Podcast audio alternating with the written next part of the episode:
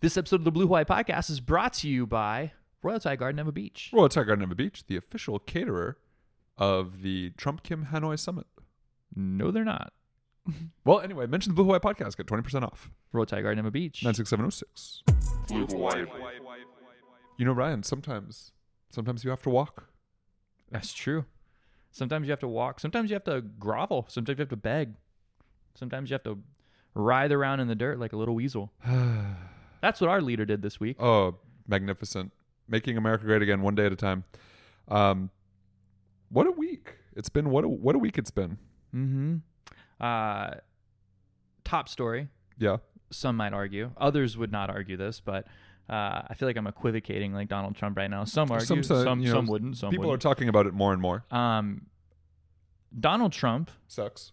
yes, accepted Kim Jong Un's word that he had no role in Otto Warmbier's death. Kim, Chairman Kim, great guy, good man, stand up dude. It's kind of like that uh that episode, or excuse me, that scene in uh, Pineapple Express where uh, they go to Danny McBride's house and Seth Rogen goes, "So do they? Has anybody asked about us?" And he just goes, "Mm Is that uh huh or uh uh? Uh uh. It's uh uh. no."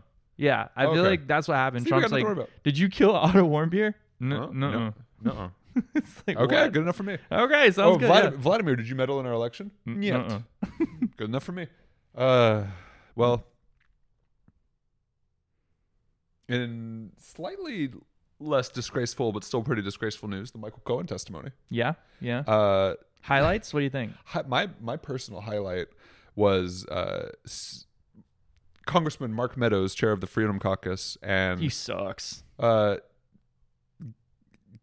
he he doesn't suck as bad as Jim Jordan, but I think that's probably because like it's like choosing between Hitler and Mussolini, right? I feel like Mark Meadows Yeah. is Well, not like- choosing, not not that either of them are actually Hitler or Mussolini, but yeah, like, I don't know if that's a good choice. If you think about it, like, oh, Mussolini wasn't as bad as Hitler. it's like Strom Thurmond, Andrew Jackson. well, no, but the, the that doesn't work as well because they're not contemporaries. I could know. Jesse Helms and and Strom Thurmond. Sure. Okay, they're like Jesse Helms and Strom Thurmond, but Yeah. for like modern age. George Wallace and another racist governor. Oh, the Mississippi dude. Uh, All of them. I love Mississippi. Literally all of the Yeah. Mississippi dudes. Yeah.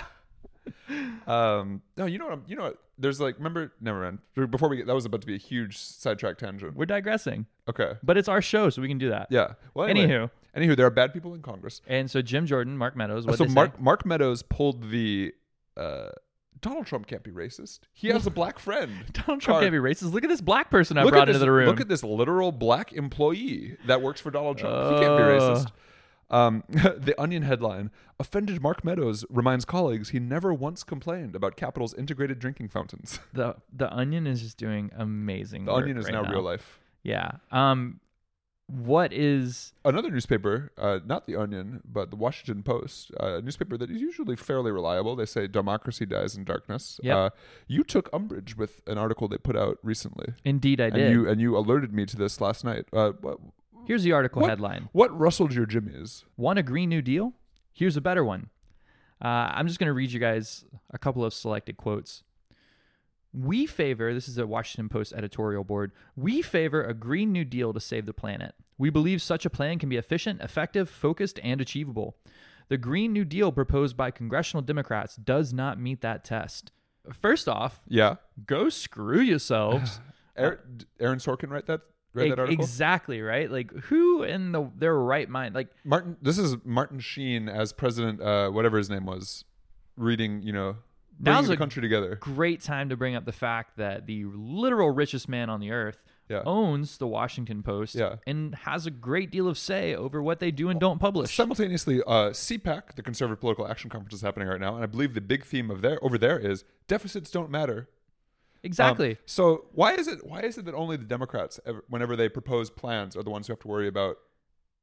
I It seems like it seems like corporate media and they just our- fell in line so quickly. our oligarchic overlords seem to really be pulling the strings here. It's crazy that like they're they're saying like you know needs to be achievable, uh, focused, effect, effective, efficient. Like yeah, that's why we're gonna tax the rich to pay for it. Yeah. Like do you It's not a- recall what we did during It's- the last it's Green the New same Deal? Thing, it's the same thing. Nancy Pelosi was hemming and hawing about single payer, and the Green New Deal. She she said, "Well, you know, we, we still haven't figured out how to pay for it." Like, Yes, we lady, did. lady. What do you think our health insurance premiums are doing? Yeah. like what I'd rather if you know if you can get what you pay for with your taxes, I'd much rather pay, you know, Uncle Sam to make sure Then that Cigna. yeah, Uncle Sam, Uncle Sam over Cigna. You know, at least like, at least when the Cigna exec, CEO, uh, takes our premiums and uses it to buy himself a yacht instead of paying for our health care, uh, at least we know we can rest easy knowing that the American bald eagle soars gracefully up above our free market nation. Well, let's uh let's give a Mike Pence also highlight this week. Just one last thing. Uh, when he was, ta- you know, riffing on Venezuela because we're about to go to war in Venezuela. It's great. He said socialism did not free the slaves. Freedom, freedom did, or something like that. Something to that effect. And it's like, do you know what the driving economic interests were behind? Oh, I don't know. The modern slave trade, and the fact that America, you know, sorry, I'm getting sidetracked. So going in on Cigna a little bit more, uh, we have a this you know you see those threads on Twitter or those uh, those people on Facebook who get like a 11 zillion shares and likes about you know like oh my brother has cancer and so and so is fighting to get his surgery approved or something like that. GoFundMe. Yeah. GoFundMe or you know or just like put pressure on the corporation. Go healthcare me. So for every one of those that you see, there's a hundred of these. This is uh, Amy Young at AIMS Economics. If given the chance, I will make sure that I never pay into Cigna for health insurance. They t- she tags Cigna. My mom needs a heart procedure, and they have denied it literally 12 hours before going to the hospital. At Cigna clearly does not care about the health of their insured, only the money. yeah.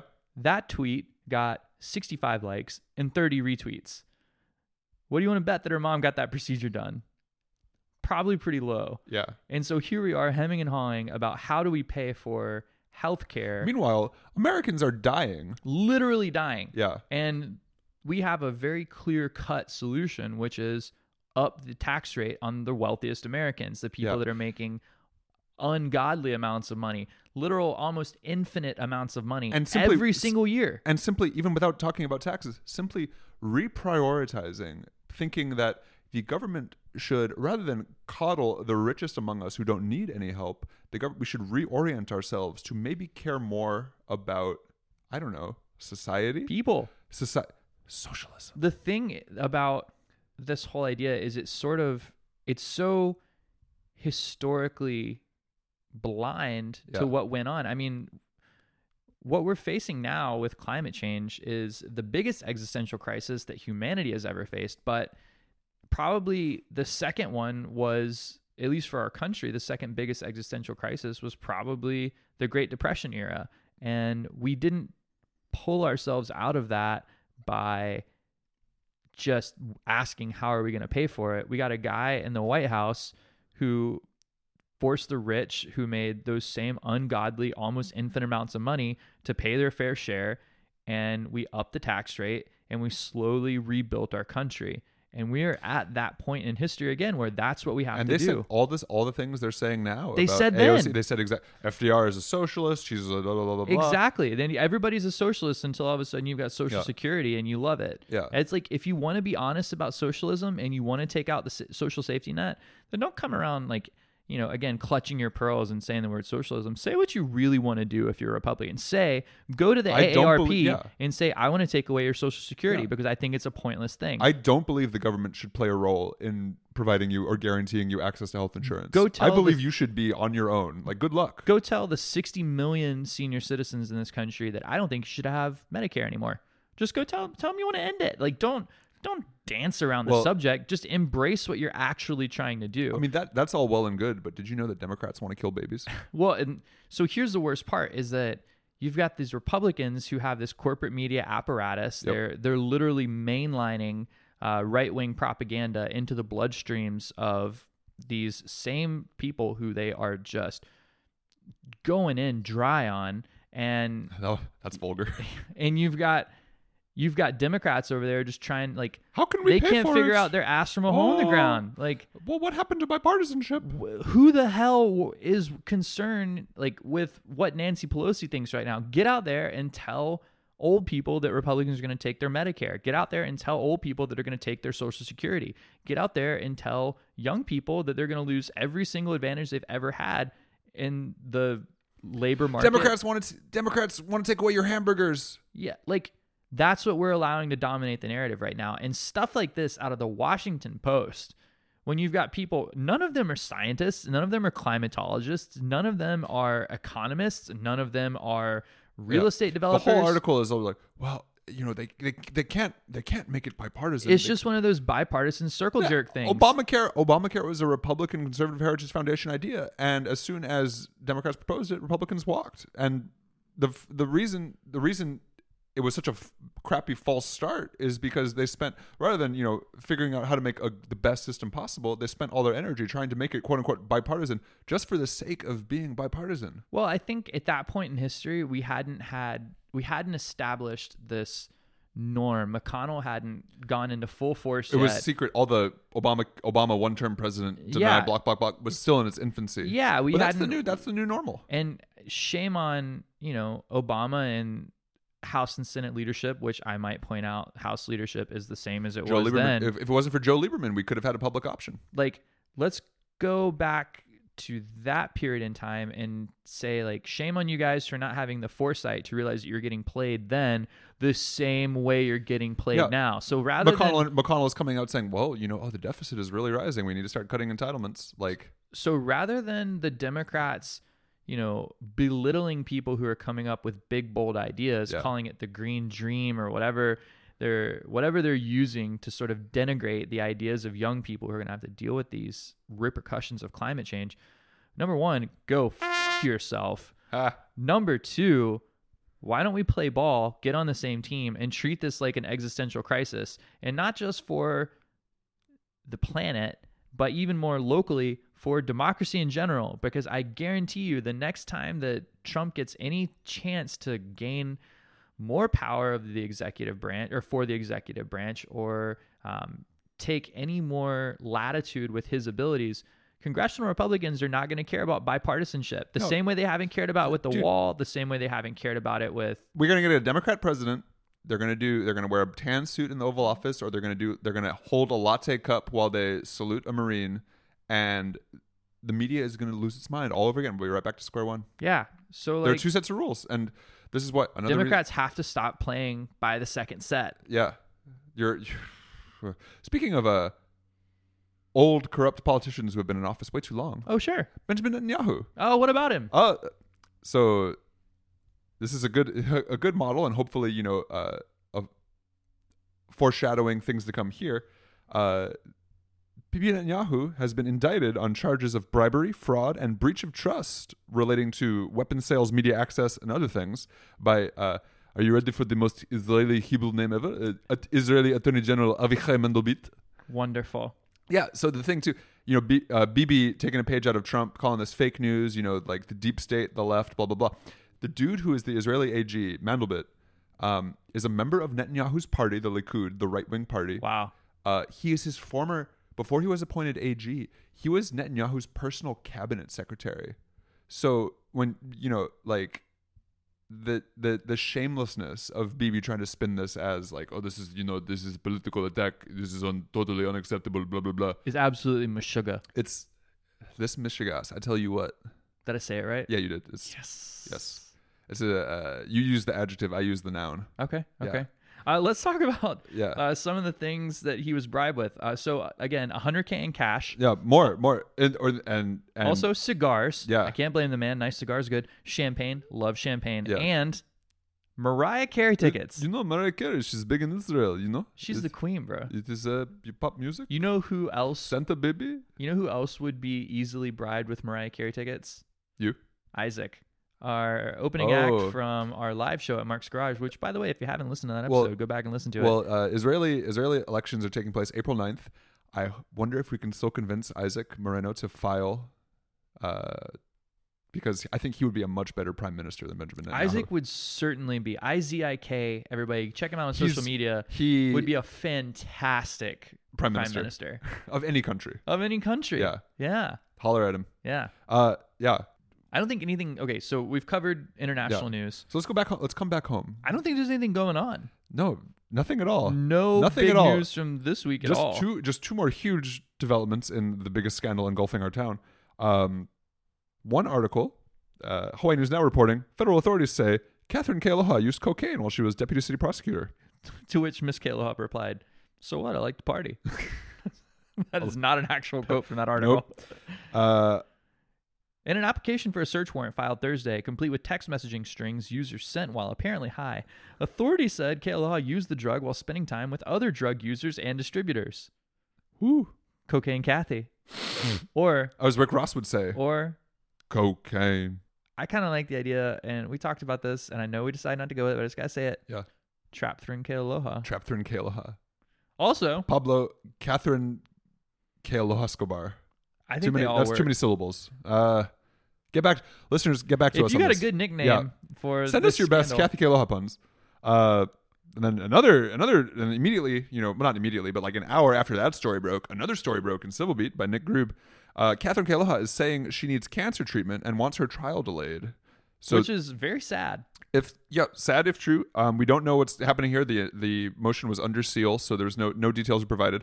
Um, considering I don't think the motion was under seal. the motion for a new trial was not. Oh, what was under No. seal? The so she The medical her medical stuff. requested so under seal for everybody who's listening at home means that it's like super super secret and nobody gets to see it except the parties to the suit or the parties to the complaint excuse me which is uh, catherine Kealoha and the state uh, and then also the supreme court no one else can see it uh, but uh, the only thing under seal here was her proof that she has cancer Uh, okay. So, you know, that's obviously very sad if true. So, you know, we'll wait and see how that part shakes out. But the story just continues to get more and more bananas. it it, it just is getting crazier and Yeah. crazier Um, also yeah. let's talk about uh, Other banana stories. a little bit closer to home, another story involving Hawaii's own presidential candidate, uh, Miss Tulsi Gabbard, aka Tulsi Gabbard, if you were watching. Before Ryan became as akamai as he is now. Yeah, that was that was a year ago that I pronounced it that Yeah. way. Uh, Tulsi Gabbard's financial disclosures leave out ties to Koch-funded think tank. Funny. Oh, Nick Grube. Nick Grube picking this up in Civil Beat. Nick Grube's been crushing it lately. He is. He is. He is. Yeah, Nick Grube. Nick Grube has a story at Civil Beat. Rather than read the entire article, uh, we'll just direct you that way. It's basically uh, the Catholic University of America has a grant from the Koch brothers uh, and talking about international affairs, and it lines up with her sort of anti-interventionist positions that she that she pushes. But it's still, you know, it's uh, given everything with you know Syria, etc. It's not it's not the greatest look. No, And Nick Grube Nick Grube goes into detail on that. and she can't afford many bad looks. No.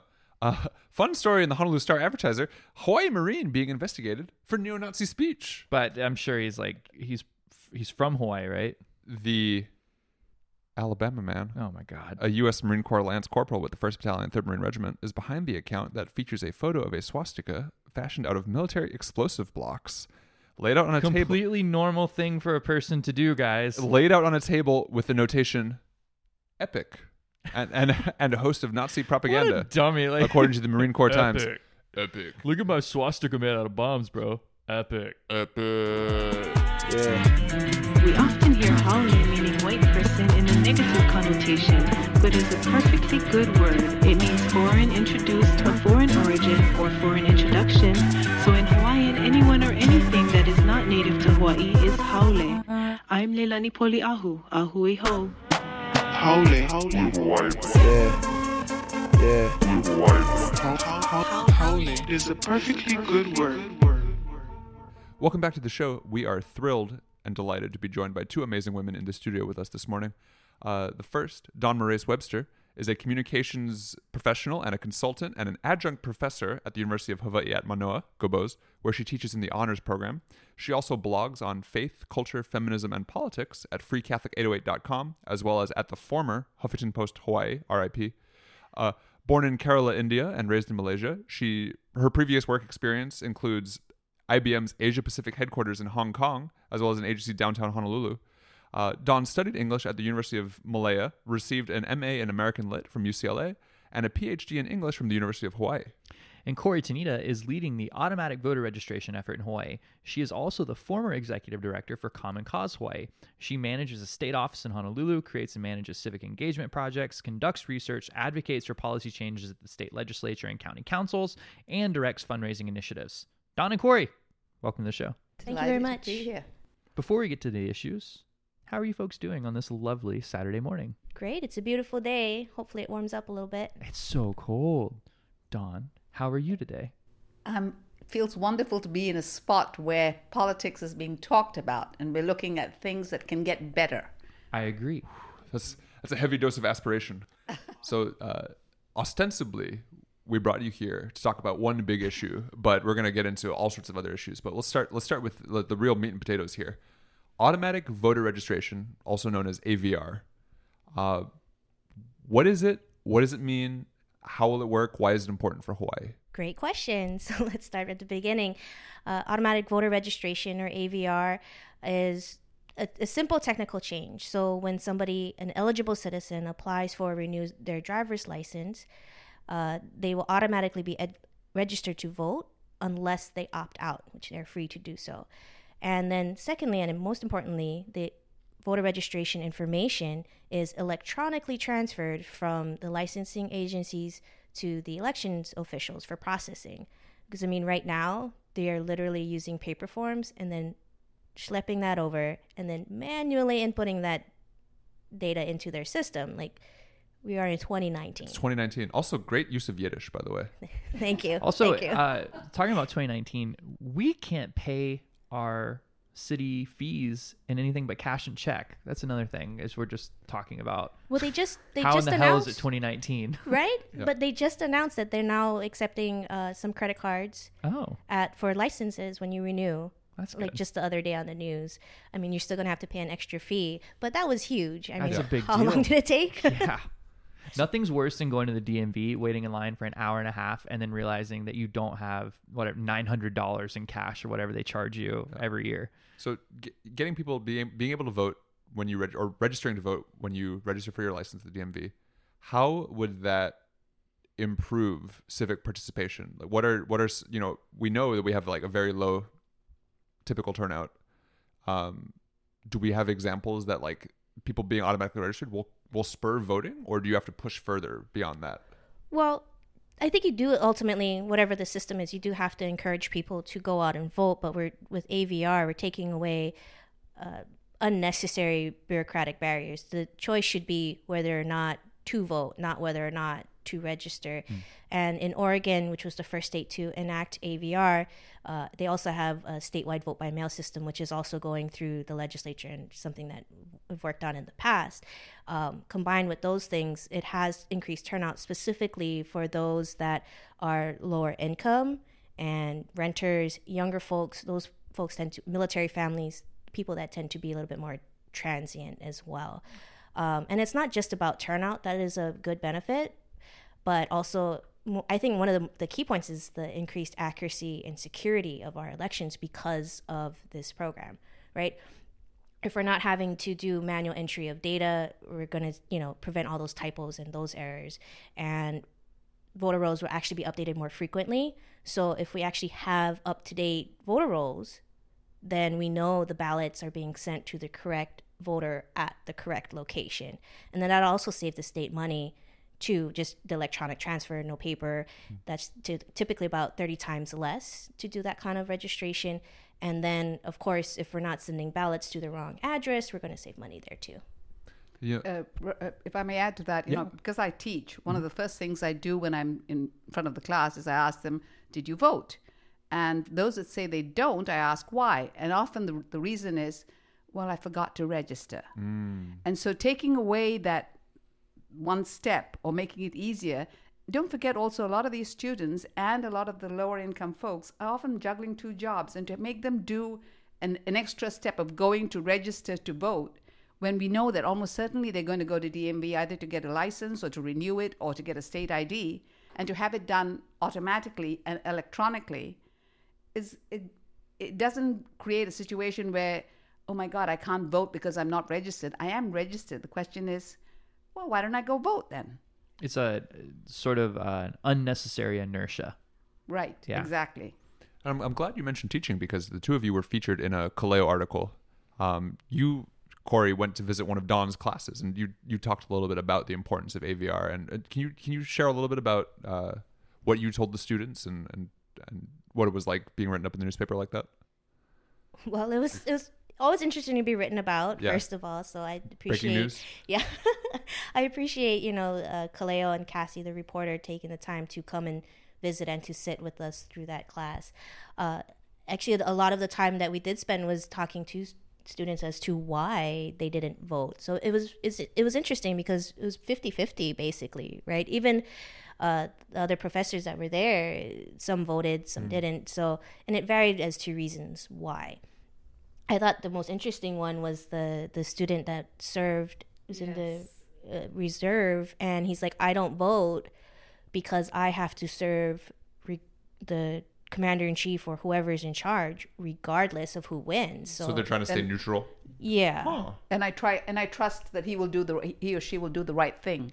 That's a lot That of was- trust. That's, uh, That was kind of must, frightening Must be nice. hear. Must be nice. yes, yes. Denial, denial ain't just a river in Egypt. Yeah, and so we did kind of ask him a little bit more on that, Yeah. but um, it was that was the first time I really kind of heard that. I'm like, wouldn't you want a say as to who is Yeah. leading your country? So Interesting. yeah, I was kind of blown away by that. But it's always great to find out these reasons because you know everybody's like, well, this is vote by mail or AVRs. That's not going to solve all of the voting problems. And I'm like, no, it's not because it's a complex issue, right? There's But like, it certainly couldn't hurt. it couldn't hurt. It's, Why not it's take just the easy, low hanging Yeah. fruit, right? Like we can, if we can increase turnout ten percent, Yeah. Right. and, like that's a pretty good, that's a pretty Right. good win right not there. not to mention we've just come out of a scenario in which two elections were challenged, and You're a few more votes would have up a very good point. would have Yeah. would have made all the difference. So we actually uh, we're recording this on Saturday, March second.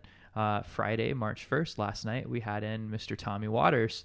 Oh, We wonderful. we were speaking with him, um, and This is pretty timely. Everything you're saying yeah, about, it's- it- especially voter, especially for our schedule. vote, voting by mail, like you know, the, the security, the, the the the processes, the the outdated nature, everything that needs upgraded. Well, he actually he he implicated the um, automatic or he implicated mail-in voting in a, an interesting way by saying that you know for absentee ballots right now um, there's an exact match style program for your signature on your ballot and so if your signature on your ballot doesn't match your signature on your voter registration then your vote may not get counted and uh, you know, especially in Hawaii where we have a, a very high population of senior citizens and things like strokes or other mobility issues may cause your signature to be a non exact match. Or uh, say you're just a person who's trying something new with their signature.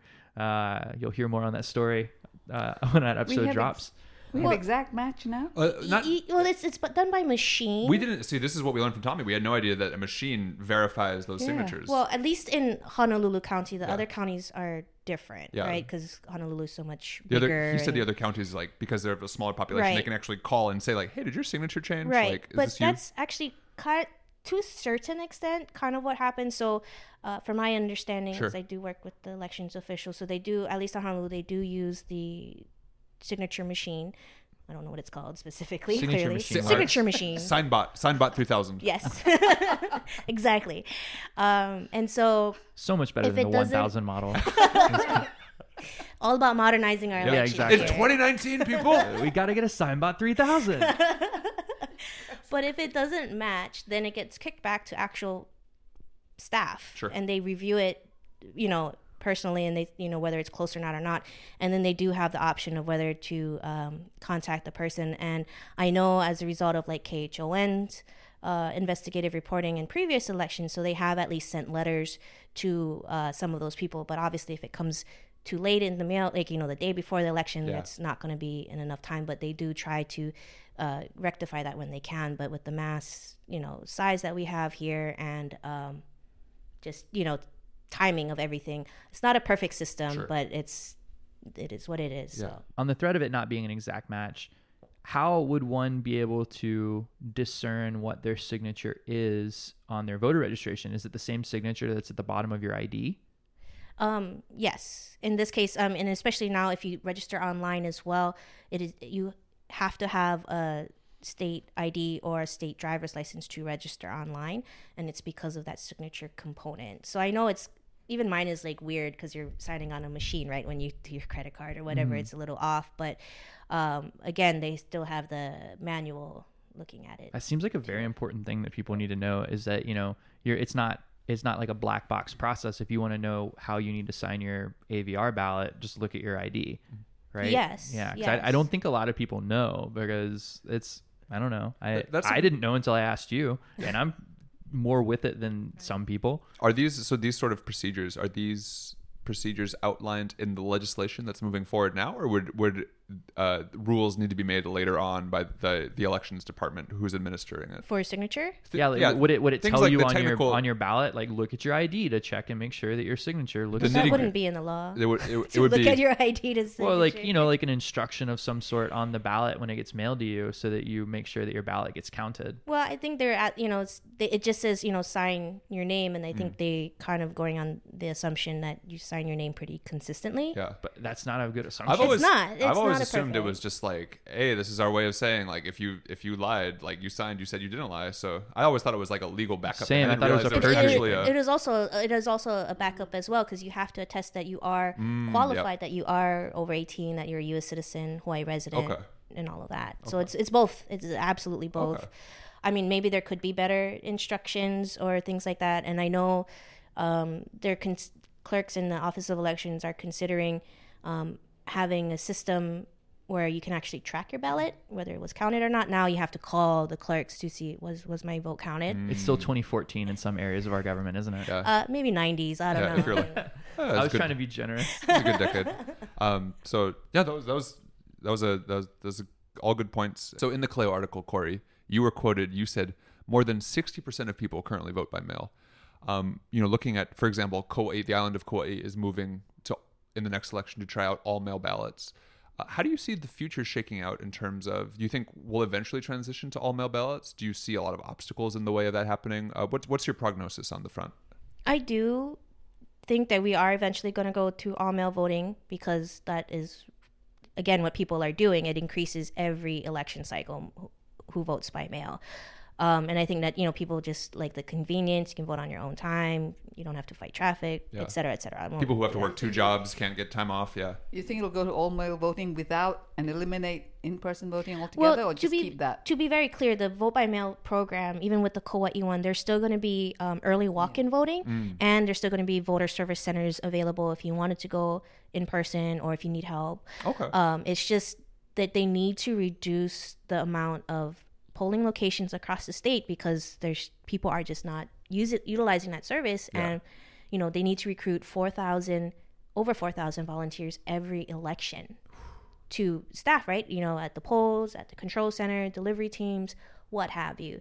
So, I mean, it's just not sustainable. It's just not practical. They cannot get enough. I mean, at best, they usually get like 70, 80% that they mm. need. And it's, you know, that compounds Yeah. lines and problems as well. So, I do think we're eventually going to go there. There are bills at the legislature right now. Some are saying, and, and I, let me just say, the clerks, all of the clerks and Office of Elections, they all want vote by mail. Really? Yes, and they're all very supportive of it as hmm. well. So I mean, it's not them, and they Yeah. are ready to go. Like they were, you know, only Kauai got it last year. I know Sure. some of the other counties were like, why weren't we included too? And it's not for lack of our trying; it's just the way that that shook out, unfortunately. And um, so they they're ready to roll. I mean, so I know there's a bill this year that's saying tw- 2020 all state. Uh, others are saying 2022. So it just depends. I think there's going to be a lot of education is going to be needed to get people aware of, of these changes um, and how to utilize it. But I think I think we are headed on that track. And you know, if we look at other states with vote by mail, Colorado, Oregon, Washington, they're typically in the uh, 70% turnout rate Sure. versus our you know 40 to 50% turnout rate. And Oregon showed a real spike, right? After automatic voter registration, they they had record uh, turnout levels as well. May I ask a very cynical question? Of course. Um, so you you mentioned uh, This is a place of hope. A little bit of both. A little bit of both. We're uh, we're like three parts hope, one part yeah. cynicism. You mentioned so you mentioned Washington, Oregon, Colorado as examples of states with AVR. Um, two blue states and a purplish state leaning blue. Um, you know, given Hawaii that we have, we do have such a low turnout that we do, we are a pretty entrenched, quote unquote, one party state. Uh, the power of incumbency, especially at the state and local level. Have you found a lot of people in in the, the powers that be maybe don't mind so much that not everybody's voting? Is that is that the source of a lot of friction? This friction? guy is pretty sharp. Um, if I had to take a guess, Go ahead and get. You, you don't have to be as cynical as I am. possibly. Yeah. I mean, I don't want to say that it is for sure because nobody has ever, you know, no legislator's Yeah. been like, I don't want more people voting. Name some names of who you think might. Yeah. No, I'm kidding. I'm kidding. I'm kidding. I mean, and, and even if they felt that way, why would they tell me I don't want more people voting, right? Of Yeah. course not. That's not a good look for anybody. No, No, unless so- they're a Republican. Yeah, For if you're a Republican, you wanna make sure- okay with that. Yeah. Yeah. Right, exactly. North, So, look at North Carolina. I mean, like goodness. right. So, I mean, I, I suspect there Georgia. Yeah. Or Georgia. Or oh. Alabama, or Mississippi, or Tennessee, or Right. Tell them about the representatives in Oregon. Not one of them lost a seat, right? Right. And the incumbents, when we then they switched to um, vote by mail and AVR, Yeah. They, the incumbents didn't lose.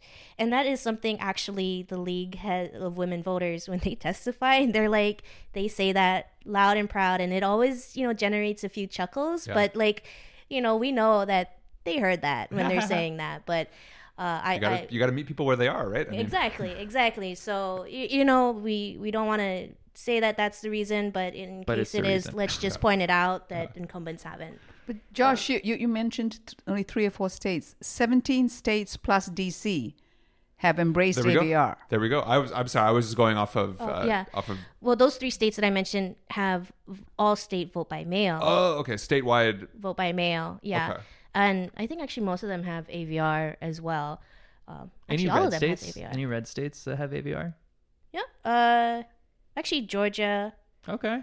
Uh, Wait, when did Georgia pass Georgia that? But the- lost- well, they're going to implement it. They I was gonna passed say, it, but they're because I going to used to implement live in it this Georgia, year. and I they've also did not get and they've also got as a backstop. Uh, Mr. Brian Kemp has his exact match. Yeah. Like, oh, sorry, this squiggly, this squiggly Where'd little this line from? where This you crossed. from the black counties. Oh, that's not a good. oh match. no. you crossed your T this way, uh, and you live in Zone Six. No, Yeah. sorry, not a match, not a match, not a match, not a match. Exactly. Yeah. So I mean, thank goodness we don't have that problem. It problem. could be a great here. way to honestly. Maybe that's your push if Mm-hmm. you're going to red states. Is this is a great way to keep certain voters out? Is you just have them mail everything in, and We you try to- see we where try the to- return address is. And We try to uh, Trojan horse them into like, no, guys, we promise. Like same thing. Like, hey, incumbents, If you want to steal an incumbents, we election, there is no better way.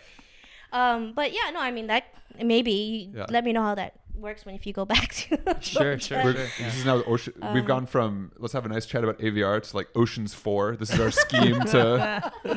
Okay, so um, so moving on. You know, so v- voting is important because voters elect representatives to vote on issues, and one of the biggest issues that we like to talk about, and that uh, you also like to talk about, as we know, because you know and love our dear friend Nate Hix, whom everybody who meets Nate loves him. Literally everybody loves him. Um, living wage. Men want to be him. Women want to be him.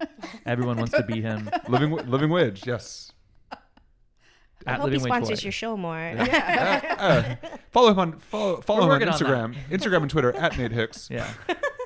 uh, yeah. So wh- there's a really great article in Community Voice uh, that said uh, the headline is "A Living Wage Will Help Native Hawaiians," um, Yes. because it is ba- basically the the statistic pointed out is that 70% of Native Hawaiians live paycheck to paycheck in their own in their own homeland. That was You know, you should talk to Carmen Hulu Lindsey, The OHA the writer of that article. who wrote that. Yeah. because one she speaks for Maui, so it's a neighbor island voice. She's great on on in conversation. She's also a great entertainer. She might sing for you, Oh. but uh,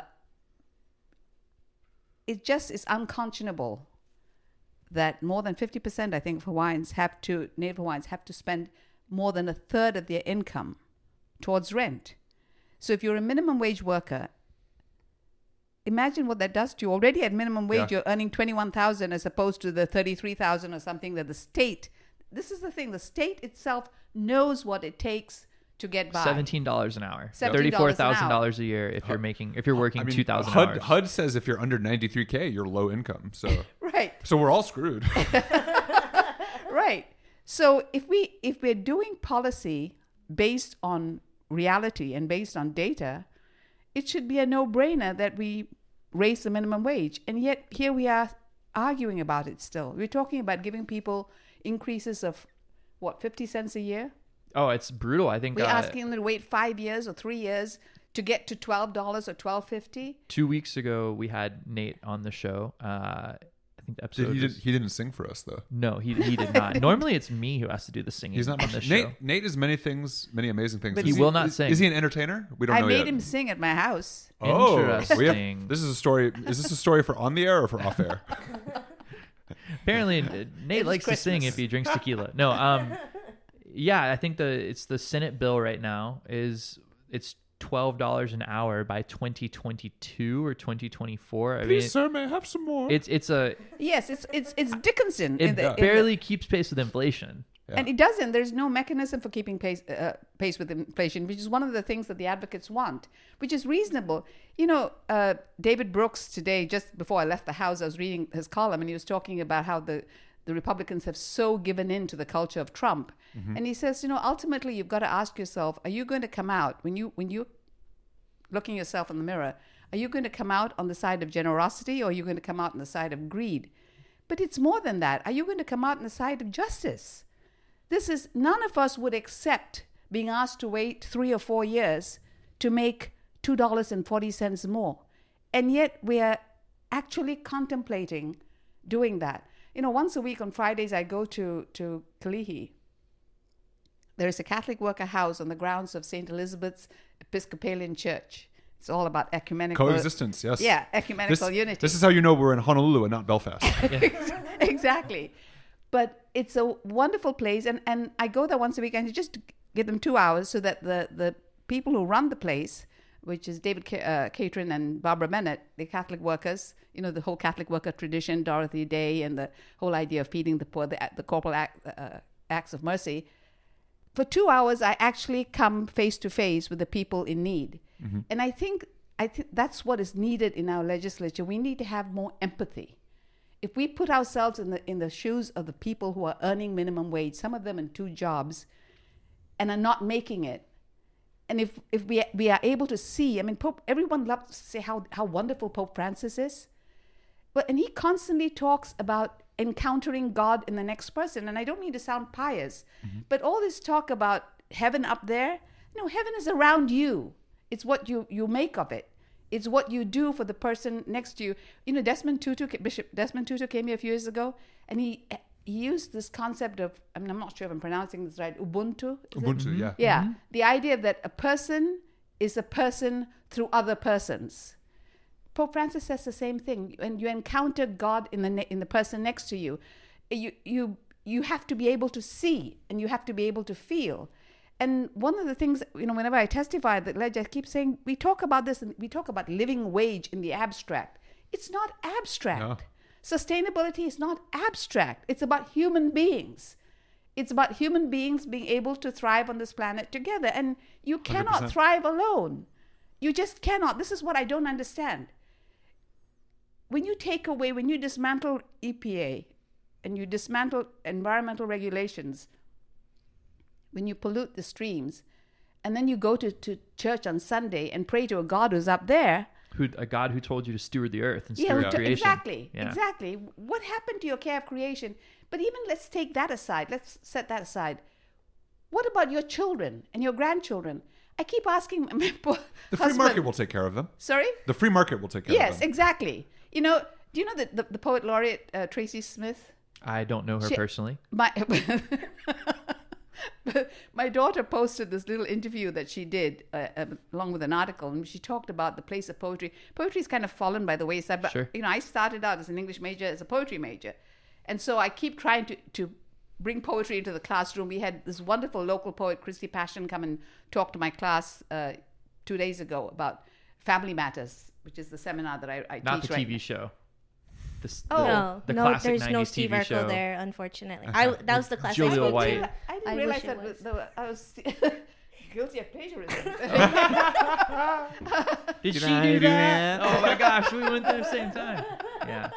Anywho, Sorry, sorry, please. anyway, but uh, where was I going with this? she spoke to your class about poetry. Right, and And- so, and, and we met. We talked about Tracy Smith a little bit, but Christy was talking about different kinds of families, and in, in, she's a critical care nurse, but she talked about growing up on Sand Island, how she remembered fishing and crabbing there, and you know, uh, families have been destroyed with this galloping pace of development, where you send bulldozers in where people once lived and wh- where they once made a living.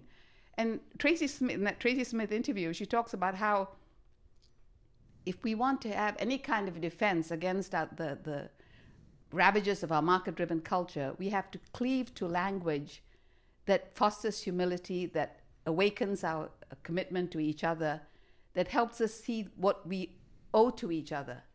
Because with and and you know it's sort of the same vein as as uh, D- David Brooks saying, "Are you going to choose generosity or you sh- are you going to choose greed?" Well, I think the unfortunate reality is that you've got a whole generation of people who are being raised on this Greed is good. Ayn Randian Yes. culture of you know John Galt. The only thing man can count on is his labor, and Right.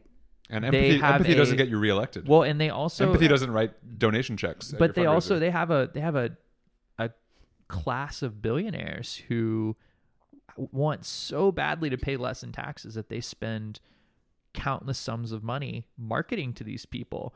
And not just you know it doesn't start the day that you turn on Fox News or you put on Westwood One and listen to Rush Limbaugh. It starts when you're very very young and people you That's know you ask your mom and dad you know why is this person poor? And they say oh because they they made the choices for themselves Right. to be poor. And It's- they you know this is their choice. This is their fault. This is their fault. And they need to make that the mom and dad make that that sort of proclamation because they were taught that by somebody and it's And they would pull up their bootstraps if they only they had boots. Ex- Yep. Yeah, and I, I mean it's a the the question is really because you know these this sort of insidious greed that is Yes. behind the scenes has been uh, has been very smart and shrewd about how it operates. So you have, I mean, if you want to look at it from a very practical standpoint, like the was it in Kansas where the Koch brothers were funding a group that was um, trying to get evolution taught alongside creationism in in a state textbook. And like and they were going there's there's another group that goes through uh, that's Koch funded and it looks for all the instances of is it slavery or social justice? This came across my twitter feed this week and then they they email the or they uh, write to the textbook publishers and say actually that's not how it happened it happened this way and they sort of are advocating boots on the ground all the time at every level constantly and it's like a it's a it's sort of a tsunami that you just you know we're trying to hold it back but all we've got is a screen door like how Yeah. are we gonna when your opponent has unlimited resources and doesn't really care about and you're just trying to get people truth, a four dollar an hour or five dollar an hour Uh. wage increase i mean it's Yeah. That's a big Wasn't, fight wasn't it a Martin Luther King quote like the about the, the cruelty of telling somebody to pull yourself up by the bootstraps when they don't have they don't have boots? Like we're at the point people don't even have feet anymore. How are they? supposed Yeah, That's a that's because of I mean that's a real thing. They Yeah. really don't because you know processed food, corporate conglomerates, Yeah. diabetes, getting your feet amputated. It's a real problem. yeah. But But look, Mayor, Mayor Caldwell just talked about how he's so thrilled that the progress is being made in, in uh, you know, the point in time count. he's made That- zero progress. He's made In fact, well, progress. no, no, was it if yesterday? You look around you. Yeah. All I can see are growing em- encampments. All I can Yeah. see when I go to St. Elizabeth's every Friday is people who come to the door saying, "Can I have a food bag?" Yep.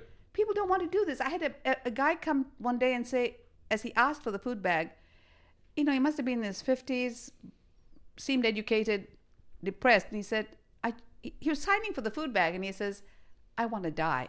And I said, "Oh, come on, you don't want to say no. I want to die. I hope I die."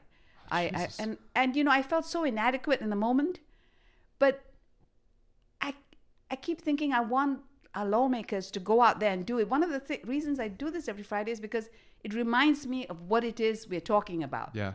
Real, actual Yeah. human lives. another another parallel to that um i've i've had a similar a similar experience i actually used to work with um the homeless community quite a bit when i was when i was younger.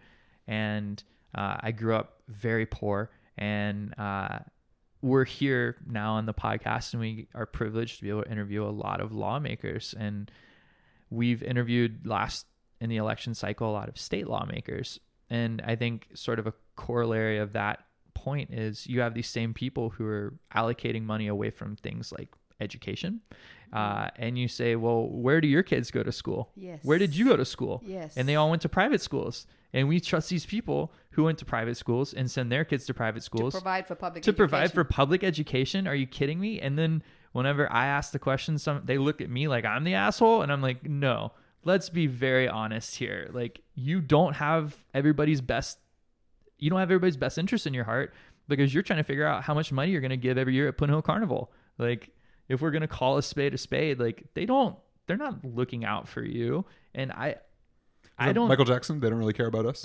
I think there should be. I mean, if if I was going to vote for, if I could wave a magic wand and make any policy real, I would make a policy that every single public servant has to send their kids to public school and you and, have to and be the you'll see a real transformation in public education overnight. Yeah. Overnight, you would. and pay all uh, elected officials a minimum wage. Yeah, I mean, none of us, none of us would accept being asked to wait three or four years for a raise. So why do we think it's okay to pass a policy that says the people who make the least have to wait three or four years to make a couple of bucks more? It's just exactly like It's uh, just you know, when uh, people people were saying like, oh, how is it that gay marriage, the Yes. the political evolution on gay marriage happened so quickly? It's because you know, counterpoint, the children of the rich and powerful never wake up one day black and poor. so there's it's it all co- to your point. It all comes back to empathy. Political empathy is what we need. and almost every Republican lawmaker who comes around to the idea of gay marriage or to LGBT rights comes to it because his daughter or son Yep. Mm-hmm. is gay. That's the only time they somehow are able to see. Yeah. What's the, and with the me same thing with me too. Well, as a father of daughters, Right. I can't, you know, I can't abide this. Like, no, how about as a human being? Uh, I think another person who showed a lot of empathy uh, is uh, our Lord and Savior Jesus Christ, and he. JC, nice Jewish boy. Well, I, I one of my so I, I read this book by a, a guy who's a Christian radical, and it sort of actually changed my entire perspective on politics. It's called Jesus for President. It's by a guy named Shane Claiborne. It's one of the best books I've ever read, even if it's a little campy at times. Uh, the whole premise is really radical. It's what if Jesus just meant what he said? Yes. it, like he says love the poor you know love your enemies. Uh, and one of the arguments he makes is you know when he says uh, if if somebody it's the turn the cheek argument. If somebody slaps you on your right cheek turn them the other also. It's there's there's so many uh, there's so many different cultural implications there not the least of which is you know hitting with your left hand which was traditionally used for wiping uh, after the bathroom. But the other thing is that when somebody when you turn to them the other also it's look them in the eye and let them see the humanity in your eye. And it kind of goes back to that meeting people where they are let them see what they're doing and see if if they can if that spawns some sort of empathy because things are just so much different whenever you have to look at it. Like for instance plastic straw ban. Uh, I was like kind of agnostic on it. Yeah, it's a good idea. This week I watched a video of a sea turtle crying as it had a plastic straw pulled out of its nose and bleeding from its face. I don't think I'll ever use another plastic straw again. And like, because things affect you when you see them and you have to deal with them and confront them head on. Or you mean if, as long as we're, if we're if we're going beyond ecumenical and interfaith, like it's like We're uh, not. We're not. This is a Christian only thing. no, no, the Buddha, the Buddha, right? Like he went out into the world and he saw, oh my God, like look, what, what, what is going on? Yeah. And then, dude, and then that prompted him to try to figure out what you know, what do we do about this? Yeah, Jesus did it. He did it better. But uh, anyway, no, uh, Please direct, please direct, please direct, and our listenership just evaporated. please, please direct your complaints to at Ryan is little. You should go listen to Father David Gierlach at, at St. Elizabeth's because what you just said about looking into other people's eyes and turning the other cheek and the literalness of Jesus' message, what did he, what did he meant? That was exactly the subject of his sermon last week. And it's so grounded in the public square, so grounded in the politics of, of you know, our, our, our town, our place, our state, our country, our world.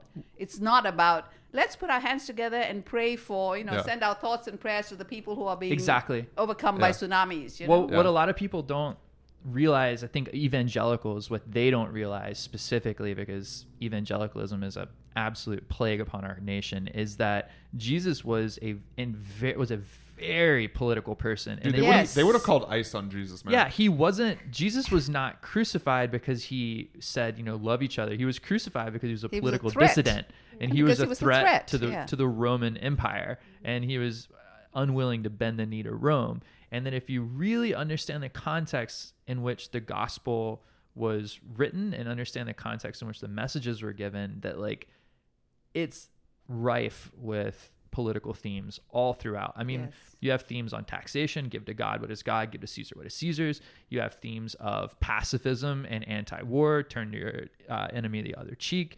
You have Did you say give to God what is Caesar's? Give to God what is God and to Caesar what is Caesar's. Yeah, I, I hope render, I said it right. render unto somebody. give to God what is Caesar. No, that that'll get me thrown in jail right now. Uh, and then Woody Guthrie had the had the quote um, that if Jesus came and preached in New York City, what he preached back then, we'd put him all back into the grave again. And like it's it's a very honest statement. Like he wasn't the the whole thing is meant to be political. So for Christians to unabashedly uh, follow these Donald- Donald J. Trump. ghoulish leaders. well, did you know This that? I mean, the hypocrisy is spectacular, but, isn't yeah, it? I mean, I'm, Well, it's like it's pharisaical if it's Yes. anything, and I think that's what I realized growing up evangelical is that the evangelical church became the Pharisees of the first century, where you know you have all these laws and regulations and how pious you are and Yeah. how faithful you are, but you're actually, as uh, Jesus said, uh, a brood of vipers uh, or whitewashed tombs. So but at least they're hashtag pro life. yeah. Yeah, but Democrats are somehow killing babies But- after they're born. But but literally, we're living through the American Holocaust. Imagine right we've now. got we've got what is it? Uh, Signbot three thousand. You've got like uh, I don't know, B- Baby Destroyer nine thousand. That's what the Democrats are funding right That's now. who, that's who the But- Democrats are going to nominate in George 2020. Soros. George Soros, Soros and, is Baby funding- Cru- and Baby Crusher 9000. but that's what we've reduced religion Yeah. to, right? We've reduced religion to how we manage women's wombs. Yeah. You know, and and keep. It- It's just this is supposed to be faith is supposed to be a quest. Yep. Faith is supposed to be a journey. It's supposed to be an encountering of heaven on earth. Mm-hmm. You know, encountering God and the other person. And suddenly we've turned this into this bureaucratic structure. We talk about bishops' palaces for God's sake Yeah. you know i'm so proud of the of the work that the catholic church has done in in especially the sisters i think the sisters rock yeah. Yeah. I think most people agree. The about women that. are great. Yeah. The women are not the ones we have the issue with. but we just had a summit you mentioned that you wanted, we had a summit in in in rome Yeah. to figure out what we do about the Oh, child sexual man. abuse We crisis just I guess we don't we're- do that anymore. I guess we're going to have to stop. stop I guess we're going to have to, like, uh, wow, man, shucks. This is a Problem tough one. solved. We had Let's that summit, right? Let's Problem do a study. it's it's a crime that's Yeah. all, it's very simple it's a crime Yeah. so if it's a crime you pick up the phone and you call the police and you turn this perpetrator over to the police I- so that he gets Whoa, whoa, whoa. That sounds like Caesar territory, Yeah. though. I don't know. do, you, do you guys follow the Onion at all? Uh, the Onion. It's like I, there was a headline that was like, Oh, God. uh, Pope Francis is like, oh, whoa, whoa, whoa, whoa. Nuns, too? I mean, I get kids, No. but, like, No, there was another one that was like uh man who came from child molestation summit doesn't understand why no one will hang out with him and he's wearing a Yes. shirt that says like uh child sex summit 2019 or something like that yeah it's like Yeah. yeah, Oh. it's it's a big problem I I mean, the word Catholic itself means universal. yeah And we always talk about God loves everyone. We love these platitudes. You know, God loves except you everyone. and you, You and and you you and you and and you. you We're all God's children, Yeah. but not if you're gay. yeah Yeah. And not if you're a woman. yeah or if you were born in the wrong well, if country. you're a woman you're god's ch- child if you've married the right man Yeah. Right. Then and you if get you have blessed as then. many children as he wants. Yep, yep, You yep. know? If you're willing to be a broodmare for the state, you are absolutely one, one of God's anointed. Yes. so we are we are getting into this is this is a subject of your of your of your blogging. Um, tell us tell us a little bit about like what you like to write about and what prompted you to to start to start your blog. Free Catholic 808. Actually, it was I was running an agency downtown then, and uh, may we ask which agency Loomis ISC. okay It was started by Jim Loomis some years ago. I came to Honolulu not having any plans to start to run an agency. I had run it in Malaysia and Singapore, but the man who had given me my first job in Malaysia invested in an agency in Honolulu that was in trouble at the time. And through a series of circumstances I found myself attending an event at the agency. And next thing I knew he had made me CEO of the agency. And I thought, "Oh, what I guess I got to All make it work." what did the And- agency do? I'm curious. It was it when I took it over. It was an advertising agency, in my tenure there, which was about nine years, I turned it away from market from advertising, retail advertising, which was like, I, c- you know, the older I grow, the less I want to sell furniture. Fair. Very fair. Yep. Yeah. I'd rather Yeah. I'd rather advocate for causes. Yeah. And I look around me, and there's so many things. I love this place. It's never been. Um, my husband and I have lived around the world, and no place has been as welcoming as this place. And I feel like I have an obligation to do something to earn my place here. And so, what I kept encountering was so many of the social services in Hawaii are provided by nonprofits. Mm-hmm. And yet, the boards that run nonprofits don't necessarily fund nonprofits to support their twin challenges, which is capacity building and fundraising. To do capacity building and fundraising, you need to have communications. Yep. Ask them how many of them have a full time, qualified communications person who's paid well enough, who has funds for advertising in the way that a private sector company has to promote their product or, ba- or brand mm-hmm. Oh, we have a And we have a Twitter account. exactly.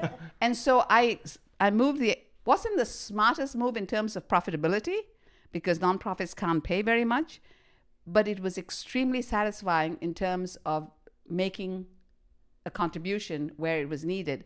And Senator Les Ihara came, picked up the phone one day, or sent some advocates to me who were, were working on marriage equality. And, they, and frankly, I wasn't paying a lot of attention to LGBT equality or, or anything like that. But these people came to the office and said they wanted to talk to me. And Senator Ihara, and I, I have great regard for him. And he said, Go talk to her. She'll listen to you. So they said, Would you help us advance this, this bill? And so we became the agency for that effort and actually got helped get the bill passed. It was vetoed by Governor Lingle at first. Had to do it again, and then it, it passed.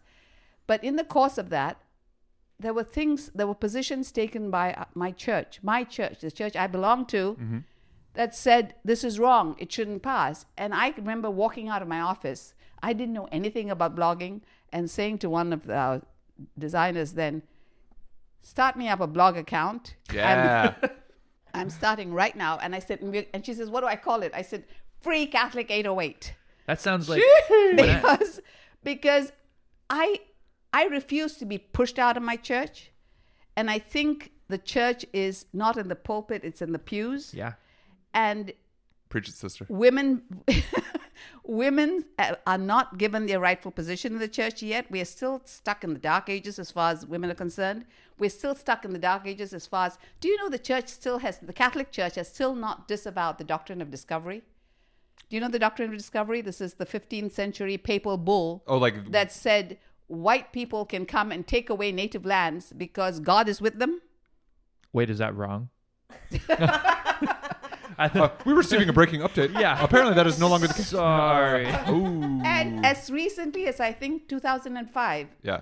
Justice Ginsburg, whom we all love, based a decision on a claim by a Native American group on that doctrine of discovery, on the precedent set by the doctrine of discovery Uh-oh. from the 15th century. The Episcopal Church has disavowed it. A number of other Protestant churches have disavowed it. The Catholic Church, not yet So why why have you stayed Catholic? because I refuse to cede the ground to a male leadership that is so completely out of touch. I was educated in a Franciscan convent. My mother was a very pragmatic Catholic. She was she had a great faith, but it was a she wasn't about rules. She was about, you know, what God gives you in one hand, you're supposed to give out with the other. That was the foundation of, of what we were told.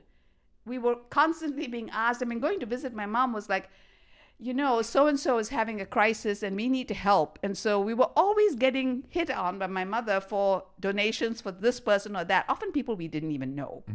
Okay, so that to me that's that was her faith and she has she has passed that on so that I don't have very much respect for laws.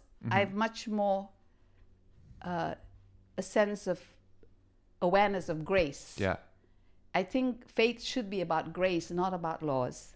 I think Pope Francis said something like that. We, we, we need to value the grace that has been given us to, to embark on a journey of faith. And, and the church as an institution has a lot to repent, a lot to, lot to, lot to be, to make up for, to make amends for. And we're not doing enough. So I, I really do. I'm not saying this as a crazy feminist, but I really think it's time the women took over the church. Yeah, you you you you wrote an article. Uh, Let the sisters lead. Yes. Yeah, and I read this that. This guy does his research. I do, I do, uh, and it reminded me, you know, and exactly what you, what you were saying. My mom's favorite quote. Uh, I'm not sure if it's actually a Saint Francis quote. I, I, I hear it might be misattributed to him, but uh, preach the gospel and if necessary, use Yes, words. exactly. And I was like, I was like, I wanted to stand up and cheer when I was reading that. So tell tell us tell us about that article and what your what you propose. Well, I just think, first of all, these are man made rules. Jesus was of his time. Yes, he had 12 male apostles, but that was of his time. Now, if we are going to, to Well, his closest advisors were a lot of them were women. Women, Yeah. exactly. Yeah, Mary was- Magdalene was yeah. Right. Just because you were hanging out with your bros doesn't mean like hanging out with your bros needs to be the governance structure for the next two Most thousand of my close friends are men, but I've most of my closest advisors, a lot of them are women. I don't want to say I'm like Jesus, but no, and you, you think about it, the, the word was made flesh through Mary. yeah. you know he the women who who went to the tomb that were were the people who discovered the open tomb were women Mm-hmm. i mean it wasn't it didn't go to these 12 men the, they ran away Yeah. in his time of crisis they ran away Peter, these Peter women denied went him. towards Doubting Thomas. I Right. mean, I, Judas. It's it's the guy's whole fault to begin with. Like Yeah. the men, the men did not check out of that story very well. I don't exactly so so 2000 years later to keep saying that god intended for his high priests to be men. Yeah. is to me just just ru- you know runs in the face of common sense. Yeah, it's Well, just the boys, the boys club keeping up the no girls, club, keeping up the no girls allowed sign. Well, and he it's not like Jesus gave pretty clear instructions on how he wanted things ran. He was just like, "Hey guys, I think we should love everybody and maybe not be such a murderous empire." Oh, I died. Like Right. Oh, the oh, now I'm back. Like the gospel according to Ryan. like that was that was kind of all we got and like if you look at the first century those guys didn't go around immediately establishing hierarchical structure they like they were just going village to village being like, Exactly. hey this one guy uh, was alive and then he died and then he came back and he said he was god so you guys should remember that and worship him. And people were like all right. And they're okay bye on to the next place. Like there was no there was no like i mean there, there was your, at some point. Your Cliff's Notes Acts of the Apostles is tremendous. Like I that well it, it wasn't i mean that's it, there you even mentioned like some dude fell off a horse and then he was like No, I'm just saying there wasn't like a there wasn't a uh there wasn't like this moment where Jesus sat down and said, "Hey, this is how it needs to be." And there wasn't uh, until much later a time where Abelos goes, "All right, we're kind of getting murdered here, and there's questions about who's telling the truth in regards to the whole story. Let's let's figure out a structure." But it was there was there never was never any teaching about amassing wealth No. or building No. palaces Well, and there or museums or cathedrals. there was Or never abortion any point or gay marriage. like Yeah. women are worse than men, so they can't be teachers at all, right? Like it it never that was just by virtue of coming out of the Middle East in zero CE. Like it was just a patriarchal ass culture. One of the things that I really like that you said is that uh, that Christianity doesn't have to be so rules based, and I think that's a big problem in evangelical culture. Is that uh, despite the idea of like scandalous grace, which was uh, preached by Paul and then later by Calvin in the after the Reformation, um, which Calvin obviously led to the Southern Baptist Church, and they're you know they are what they are. Uh, one of my favorite stories when actually reading the gospel is uh, in Luke 6, where Jesus is talking about um, when David went into the temple and ate the bread that was for the Levitical priests. Um, so it's King David in the Old Testament. And basically, his men were starving, he was starving. And they went in the temple and ate this bread that was for them. And the, the penalty for that, I believe, was was death. And he was like, Was this wrong? And everybody's like, nah, that's okay. And he's like, yeah, so maybe there's more to faith than just adhering to this super, super strict set of rules that isn't for the benefit of people. Like, was man created for the Sabbath or was Sabbath created for the man? It's like one of my some of my favorite quotes. Sorry, I just love. I lo- anytime people start talking about how Christianity isn't meant to be rules based, I get really excited. Yeah, no, and I think the older I grow, the less time uh, or patience I have with with man-made rules. You know, beyond the rules, it says we are meant to be in a covenantal relationship with each other. We are meant to look out for each other. We are meant to look out for the planet. Anything, you know, if you think about it, all of the great religions say the same thing They all say, do unto others as you would have them do unto you. They say it in slightly different words. Mm-hmm. They all say, love your neighbor. So if, if we want to love God and if we want to, to speak of, of belonging, of being Christian, it, it so sets my teeth on edge every time you watch these hearings in Congress or you ha- have people coming out and talking about what is wrong and, who- and who should be believed and who should not. It's, it's just this emphasis on, on form over substance, the emphasis on rules over relationship. Mm-hmm. is just wrong. And, and you know, I think if, if, if I won't ever stop being Catholic, but I'm less of an institutional Catholic.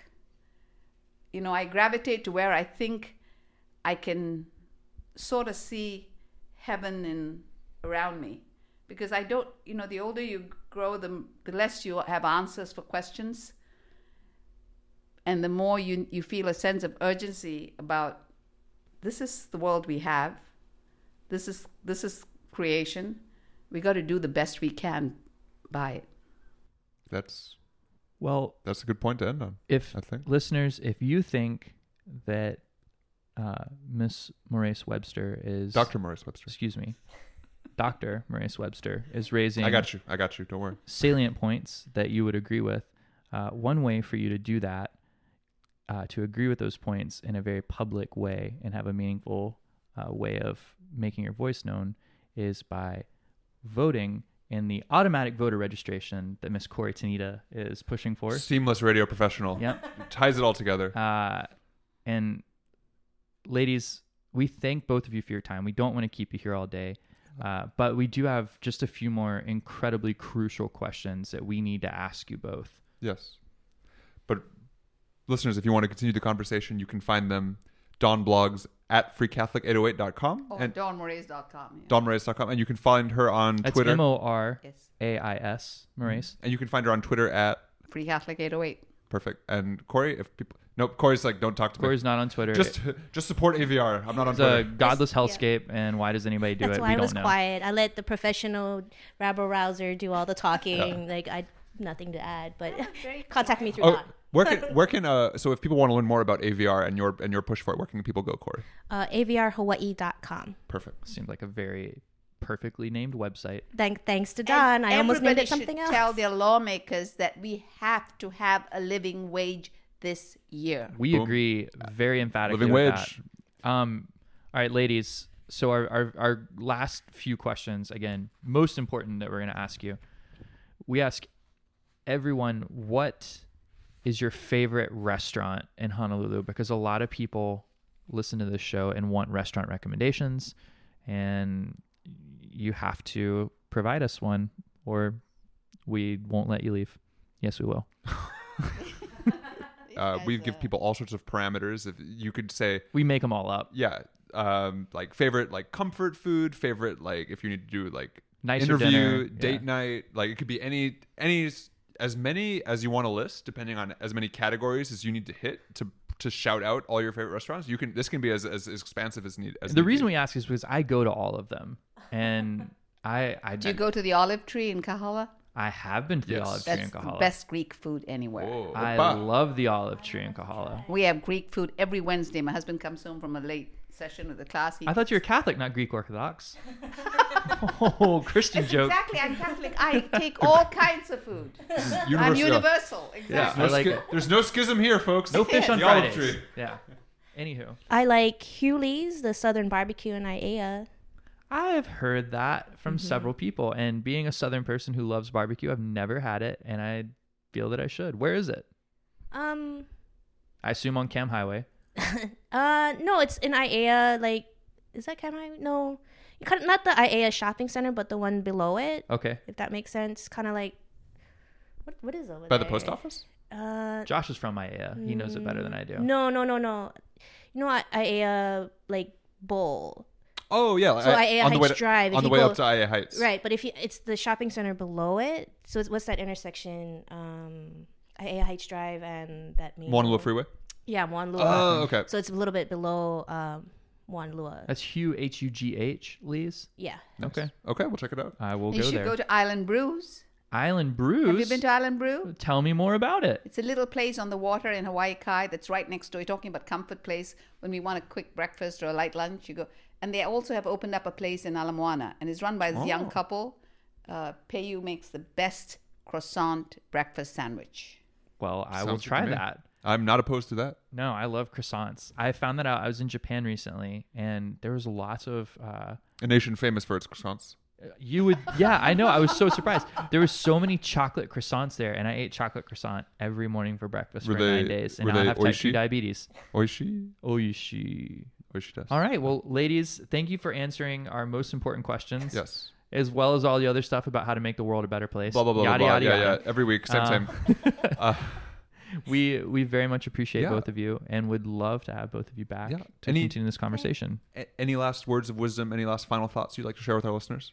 No, just get involved whatever way, whether it's voting, whether it's serving on a board or commission, attending a community meeting, Listening to a relevant real- podcast. listening to a podcast. Every little bit yes, helps. right? Don't do the slacktivism. Let's get out there like a little bit, like because I know you're listening. yeah. So what else are you doing? mm-hmm. I think it's wonderful what you guys are doing. Well, thank Oh. you. We think it's wonderful what you're doing. Oh shucks. But you know, there's so many businesses that are doing the right thing, but they're not necessarily being heard. So if any of your your listeners know of a business that is actually paying its workers well, that supports a living wage, tell us about it. yeah. Representative Tell Tina them. Wildberger. Uh, Yeah. Yes, she I know about owns a Tina company and- on Maui. Yeah. And Russell Ruderman has got Island Naturals. Uh, Eric Hay on the on uh, who runs South South Shore Design. Okay. Shout out to you, Eric. Yeah. So there's oh, been uh, what about Bean About Town? Yes, Bean Yeah, About Town is a great supporter. He says Shout out to, to them. to not pay someone a living wage is corruption, Yeah, which I thought was a good way of putting it. he's a wonderful, wonderful person, and his business is doing well. Yes. Yeah. What is it? What a what a novel concept. It's, it's almost as if you don't need your employees to rely on food stamps. It's true. Ladies, thank you so much. Uh, what is this? Thank you for just a pleasure. Us. Yeah. Thank you. pleasure This is having you this, is- here. this is great. We hope to do it again soon. Yeah. Blue Hawaii podcast. Blue y'all. Hawaii. Shout outs. Shout out time. Big happenings in Hawaii high school sp- sports. From the Iolani School Bulletin, the Iolani math team is on a run, arguably the most remarkable, certainly the most unheralded winning streak in interscholastic competition. The school's varsity math team has taken home the Oahu Mathematics League's championship trophy for 26 years in a row. These monsters of the mean, median, and mode haven't lost a meet since April 2015, 23 meets ago. Previous to that blemish, the team had a win streak of 66 wins, which was preceded by another streak of 60 meets in a row. And there's a chance that these achievements will be matched one day, because just a month ago, the team won the second meet of the season by overtaking second place Punahou School by 112 points, 286 to 174, the widest margin of victory in league history. In addition, the Iolani Junior Math varsity team has won the league championship every year since the division was created 18 years ago. In addition, the schools had to hire extra security guards to keep all the girls off those really cool guys. Yeah. math, math, math, math. Speaking of good news, speaking of good news for EOs, one last Iolani story. Conservationists rejoice. The Hawaiian hawks are no longer endangered, according to the Fish and Wildlife Service. Uh, environmentalists rejoice is the Hawaii News Now caption. Um, but I wouldn't really trust the federal government to do anything involving animals right now. True. So maybe the reason that the population has rebounded so well is that they were protected, and maybe they should stay protected. I don't know. That's just me. What do you think?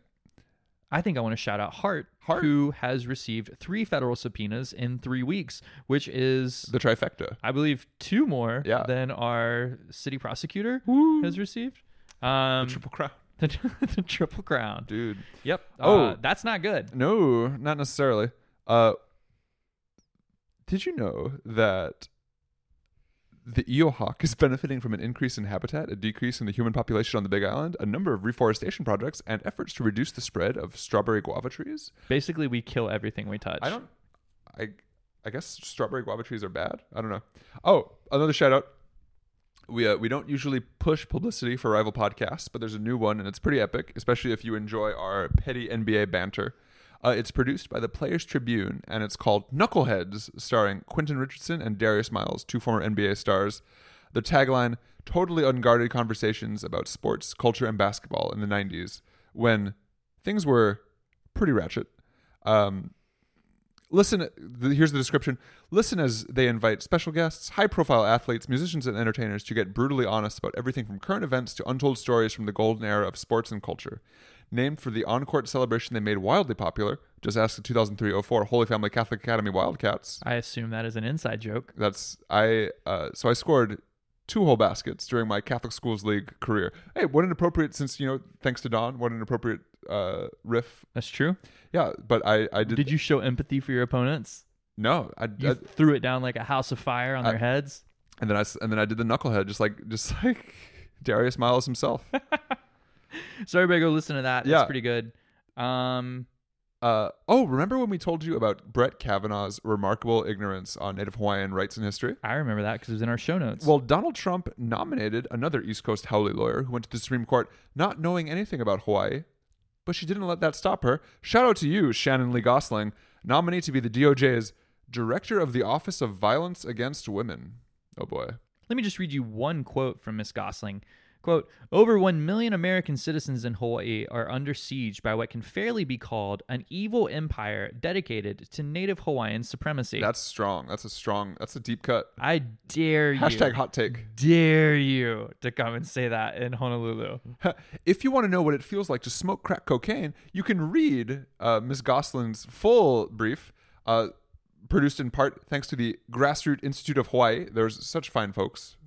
Huh. The Grassroots Institute of Hawaii's full amicus brief in State of Hawaii v. Office of Hawaiian Affairs, 2008. It's a gem. It's a real gem. Also, And by gem, I mean it's like literally the worst thing I've ever read in my entire life. Also, uh, shout out to the Los Angeles Rams and Dallas Cowboys, who could play each other in an NFL preseason game at Aloha Stadium next season. It could be fun. Could be fun. Remember, uh, You know what definitely will be fun? what? Listening to this week's podcast and next week's podcast. Uh, so, listeners, if you've got friends, family, loved ones, or even hated ones, tell especially everybody hated you know. ones. Yeah, tell everyone you know. Yep. Tell them to go over to the bluehawaiipodcast.com or Blue Just- Hawaii Podcast on Instagram, Facebook, Twitter, Twitter. everything. Yeah. Shout out, as always, to our producer, executive producer, Jordan Little, and our Sound uh, God, sound god, Josh Cox. Josh Cox. And as always, thank you very much for you listening today. Please like, tag, subscribe, share. If you have anything that you care about in Let the whole know. world, Yeah. let us know and we'll talk about it. Listen on iTunes, Google Play, Spotify, Spotify, SoundCloud, wherever you get your podcasts. Spotify Cave. They didn't want these hands. Spotify. Yeah. Uh, thank you very Mixtape, much. mixtape coming soon. We're gonna drop our debut album. Rapper go to the league too. Rapper go to the league two. Electric Boogaloo. Rapper go to the bathroom. no, Cra- um, crapper go to the bathroom. No, it sounds like sounds like a '90s thing that Pee Wee Herman would be Yeah. involved in. Um, all right, everybody, thank you very much, and we'll talk to you next week. See ya. Blue Hawaii.